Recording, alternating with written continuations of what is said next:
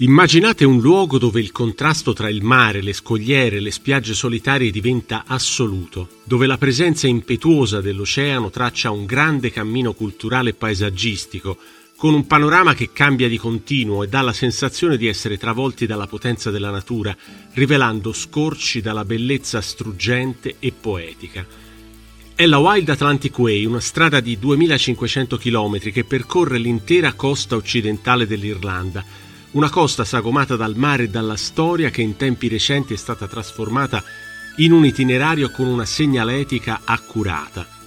Si tratta della strada costiera più estesa del mondo, più lunga della Pacific Highway californiana, della Garden Route sudafricana, della Great Ocean Road australiana.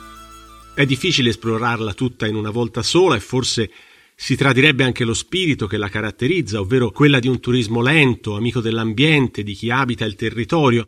Lungo il cammino ci si imbatte in alcune delle meraviglie dell'isola, luoghi dove bisogna inchinarsi alla maestosità della natura, come le incredibili Cliffs of Moher, le gigantesche scogliere che si ergono a precipizio per oltre 200 metri, ma anche il paesaggio lunare del Barren, quello poetico del Connemara e quello invece più selvaggio del Donegal. In questo viaggio andremo anche alla scoperta di itinerari ancora poco battuti, cercando di toccare i punti essenziali di questo incredibile percorso. Io sono Riccardo Michelucci e da anni percorro l'Irlanda in lungo e in largo, ma ogni volta scopro qualcosa di nuovo e di sorprendente. Con Storia d'Irlanda faremo un viaggio insieme all'ente del turismo irlandese attraverso i luoghi, i personaggi e le curiosità di questa terra ricca di fascino e di cultura. Quello della Wild Atlantic Way è un tracciato quasi sempre con vista sull'oceano che attraversa lande desolate e suggestive spazzate da un vento teso che agita l'erba e il vello delle pecore che pascolano sulle scogliere. Per esplorarlo non è indispensabile avere una mappa. Il percorso è infatti segnalato da una moltitudine di cartelli blu e marroni con un logo costituito da due W e una A, stilizzate per disegnare la forma grafica delle onde. Oltre alla direzione, i cartelli indicano le spiagge, i punti panoramici, musei, fari e altri punti di interesse. L'itinerario attraversa nove contee dell'isola. Si può affrontare tutto in auto, in moto, in bici, oppure concentrarsi su una singola zona, a seconda del tempo che abbiamo a disposizione. Per percorrerlo tutto in macchina direi che servono almeno un paio di settimane. L'intero percorso della Wide Atlantic Way è lungo circa 2500 km e conta circa 200 punti di interesse che attraversano l'intera costa occidentale dall'estremità nord all'estremità sud dell'isola. Si può visitare dall'alto verso il basso, quindi partendo da nord, dalla contea di Donegal, oppure in senso inverso.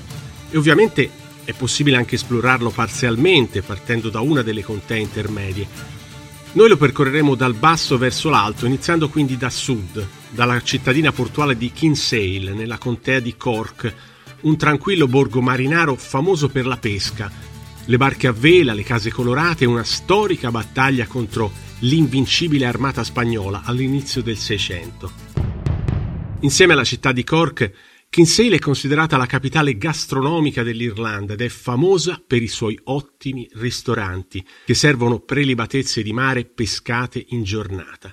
Sul piano paesaggistico la vera attrazione di Kinsale è il suo aspetto da cartolina e il suo promontorio noto come Old Head of Kinsale, dal quale si può scorgere il tratto di mare dove nel 1915, quindi tre anni dopo il disastro del Titanic, colò a picco il piroscafo Lusitania, silurato da un sommergibile tedesco.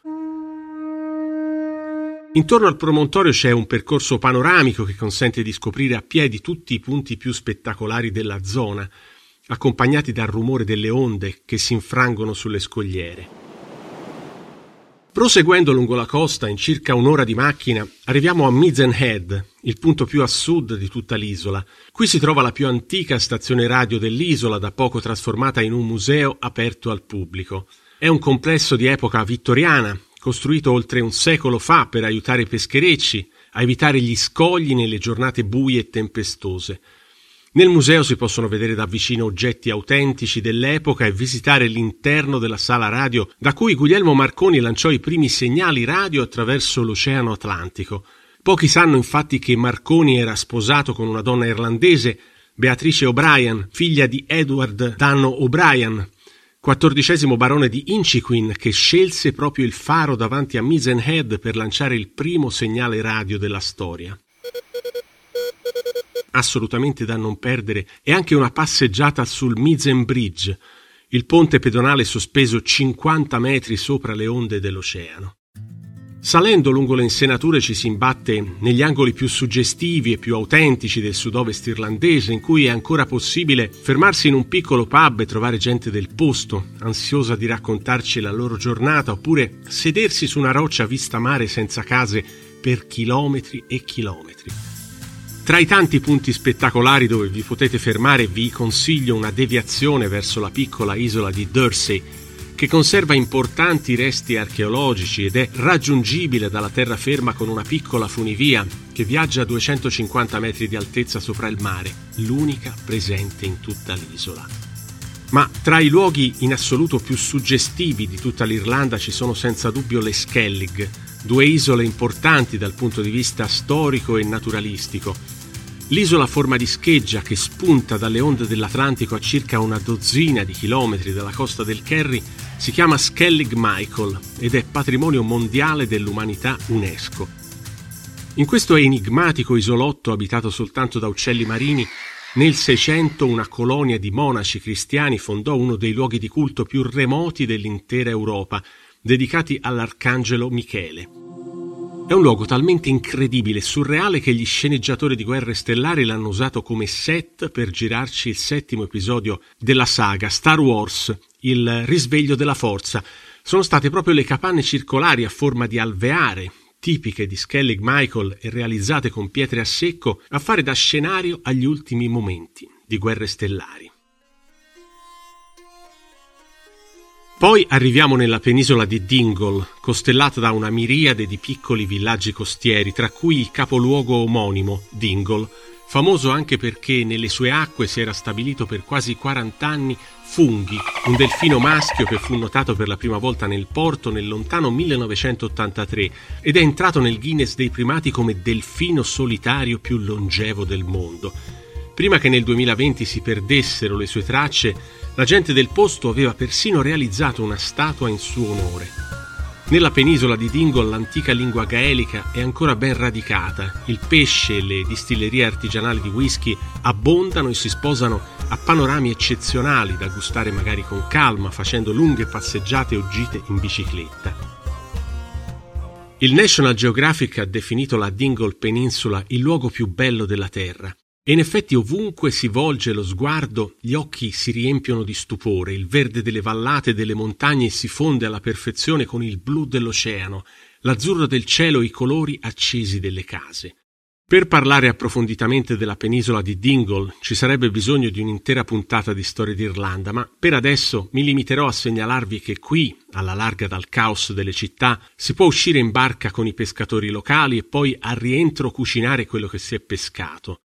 Pochi luoghi possono rendere meglio l'idea di un turismo lento, rilassante, amico dell'ambiente come il minuscolo villaggio di Dunquin, con una stradina stretta e tortuosa circondata dall'oceano che è stata ribattezzata l'autostrada delle pecore, perché non è raro trovarsele in fila ed essere costretti a fermarsi per ammirare meglio il panorama. Dal molo di Dunquin partono anche i, i traghetti per il piccolo arcipelago delle Blasket Islands, un prezioso tesoro naturalistico a circa 20 km dalla costa. Al Blasket Center c'è anche un museo che rende omaggio alla piccola comunità che ha popolato il territorio fino al 1953, seguendo uno stile di vita tradizionale fatto di agricoltura, pesca e tessitura.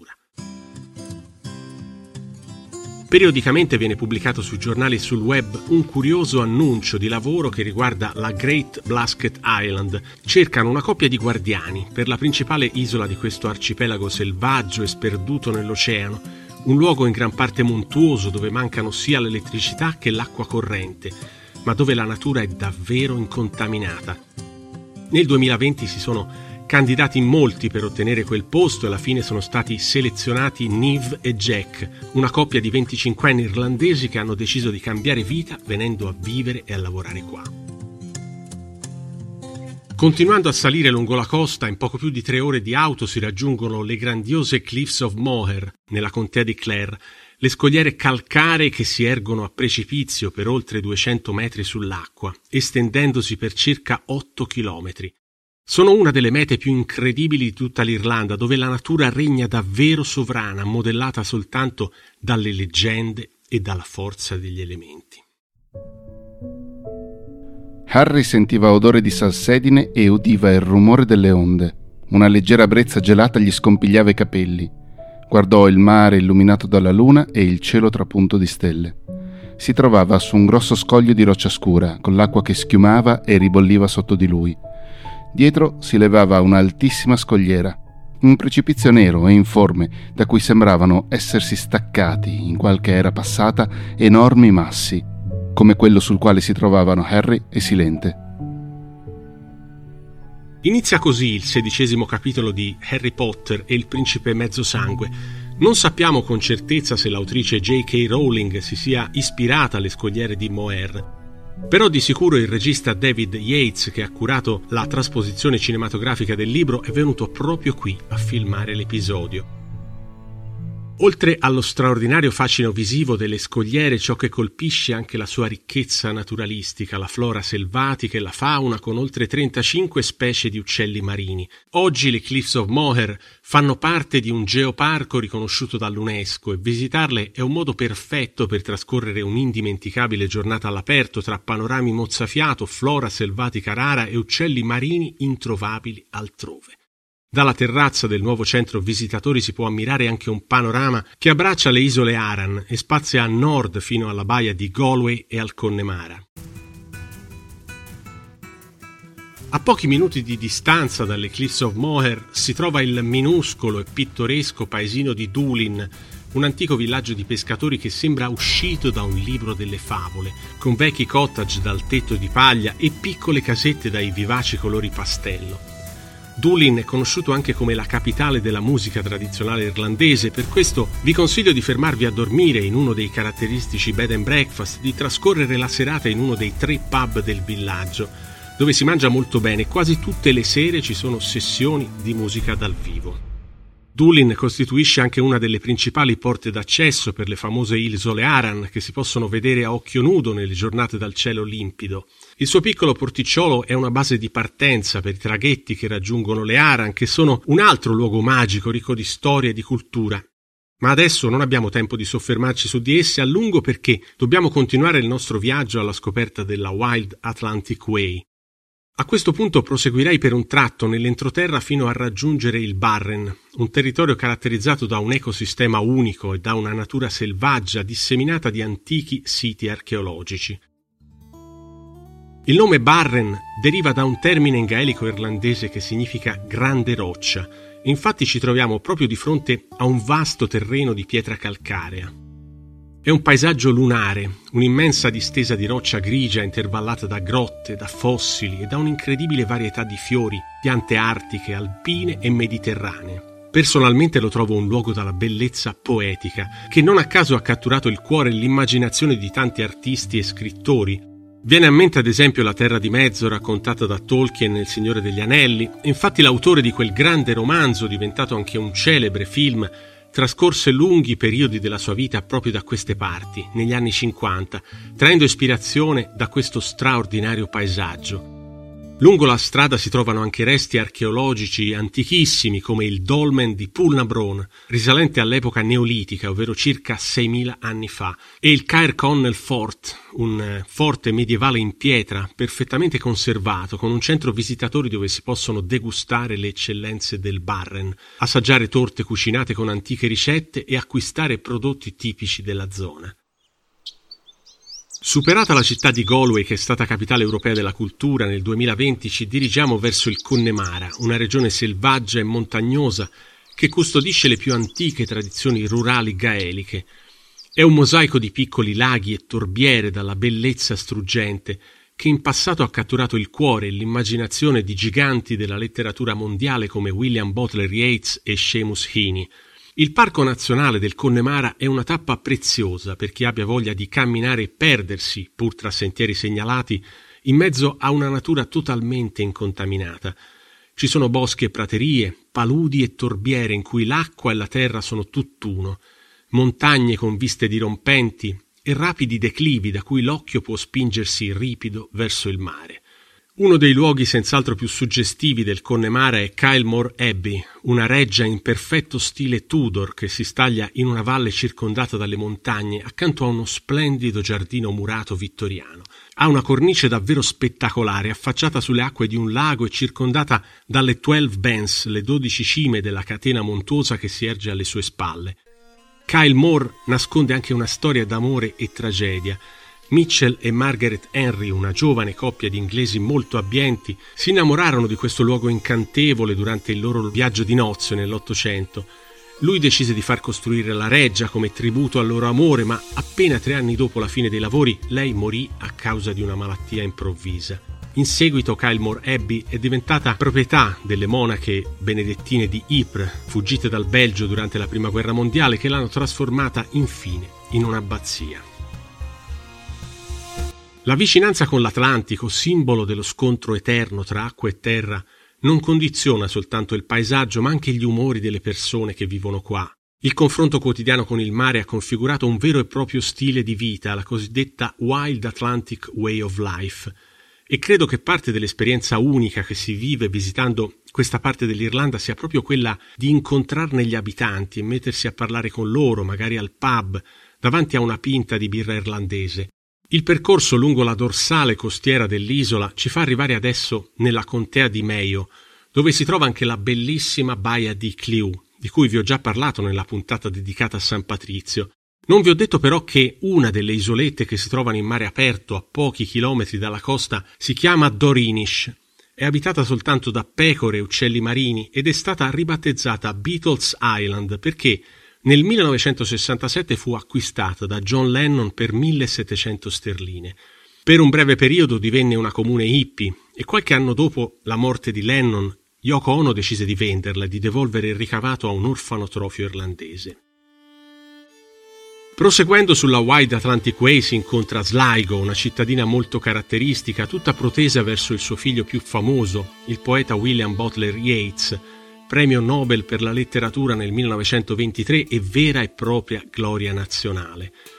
Sligo è il posto che più di ogni altro ha influenzato la mia vita, scrisse Yeats, che infatti riposa qui in un piccolo cimitero alle pendici del Ben Bulben, un'altura di circa 500 metri che fu per lui un luogo di grande ispirazione. Ma Sligo è anche una città famosa per la degustazione delle ostriche del luogo perché sin dall'antichità questo tratto di costa era ricco di molluschi marini, tanto che lo stesso nome Sligo in gaelico significa luogo pieno di conchiglie. Nella zona si possono fare tour specifici che portano a conoscere storie e miti legati alle ostriche, visitare allevamenti e ovviamente assaggiarle sia crude che cucinate in varie ricette locali. Il paesaggio della contea è dominato dall'oceano e dalla brughiera. La costa, qui davvero frastagliatissima, tocca un promontorio denominato Mullamore Head, che offre una splendida vista e precede di una manciata di chilometri un luogo molto amato dai surfisti nella contea di Donegal. È Bandoran, considerata la capitale irlandese del surf, con onde gigantesche che possono arrivare anche a 9 metri d'altezza e una spiaggia sabbiosa che si estende a perdita d'occhio. L'unicità del percorso ancora una volta soprattutto nei suoi panorami. Più avanti uno degli angoli più belli è quello di Sleeve League, con le scogliere più alte d'Europa. Credo che non ci siano parole adatte a descrivere la sua infinita bellezza. Qui la montagna si fonde con il mare, con una catena montuosa che precipita a strapiombo nel blu dell'oceano per ben 600 metri, dando davvero l'impressione di essere arrivati ai confini del mondo, in una terra ancora inesplorata per raggiungerle si deve lasciare l'auto al centro informazioni e camminare per una ventina di minuti lungo uno scenario indimenticabile, una scalinata di piccole pietre irregolari immersa tra lo stridio dei gabbiani e il fragore lontano delle onde che si infrangono sulle rocce. Si possono fare anche passeggiate sulle orme di monaci e pellegrini perché queste montagne custodiscono i resti di un sito monastico paleocristiano le cui pietre fanno pensare che Slieve League fosse un luogo di pellegrinaggio già prima della diffusione del cristianesimo in Irlanda. Abbiamo quasi raggiunto la punta più a nord della Wild Atlantic Way e di tutta l'Irlanda, ma prima vi suggerisco una sosta, direi quasi obbligata, in un luogo che ha fatto la storia della musica irlandese contemporanea. A circa un'ora di macchina dalle scogliere di Sleeve League, nel piccolo villaggio di Minalik, si trova un pub davvero storico, la Leos Tavern, a fondarlo alla fine degli anni 60 fu Leo Brennan, il padre della famosa cantante Enya, che fu un musicista pure lui. Qui si esibirono agli inizi della loro carriera sia il gruppo folk dei Clannad che gli U2 e cantanti come Christy Moore. Adesso il pub è gestito dal fratello di Enya, Bartley Brennan, e la musica dal vivo continua ovviamente a essere un marchio della casa. Arriviamo infine nella penisola di Inishowen, dove si trova Malin Head, il punto più settentrionale di tutta l'Irlanda e anche l'ultima tappa della Wild Atlantic Way. Anche qui l'atmosfera è da finisterre, con la verticalità delle scogliere che precipitano in acqua e l'orizzontalità infinita dell'oceano. Siamo sempre nella contea di Donegal, che è anche uno dei luoghi dove in Irlanda si può ammirare l'aurora boreale, con il cielo notturno che esplode in una moltitudine di colori. Su un promontorio denominato Bamba's Crown, dedicato a Bamba, una divinità della mitologia irlandese, gli inglesi costruirono nel 1805 una torre d'avvistamento che è ancora in piedi, in attesa di un'invasione napoleonica mai arrivata.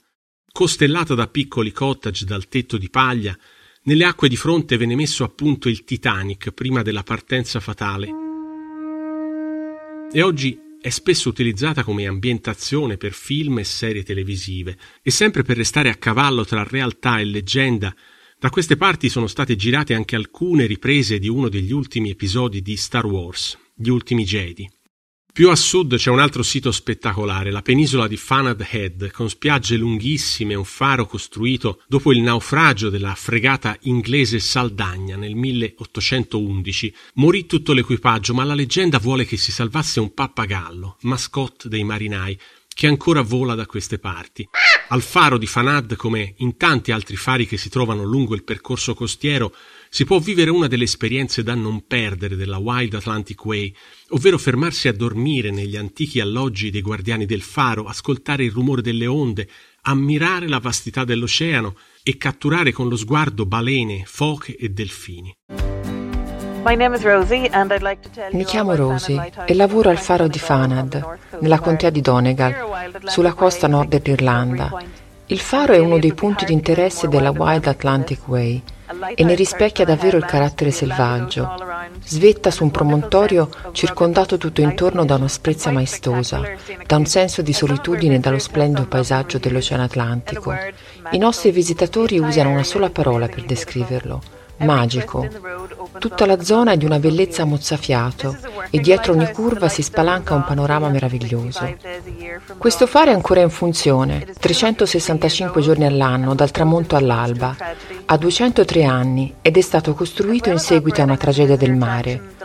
Non è solo un'attrazione per visitatori, ma è anche una delle strutture ricettive più spettacolari d'Irlanda, grazie ai suoi tre cottage ristrutturati che prima ospitavano gli alloggi del guardiano. Dunque, siamo arrivati in cima, all'estremità occidentale dell'isola d'Irlanda. Il percorso della Wild Atlantic Way noi l'abbiamo compiuto da sud a nord, ma ovviamente, come vi dicevo, si può scegliere anche di farlo in senso opposto, quindi dal nord al sud dell'isola.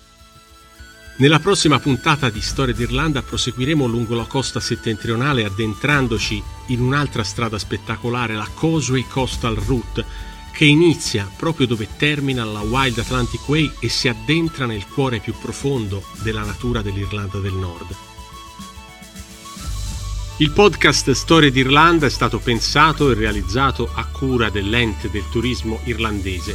Per maggiori informazioni anche riguardo all'accesso sull'isola d'Irlanda visita irlanda.com e segui i canali social dell'ente del turismo irlandese.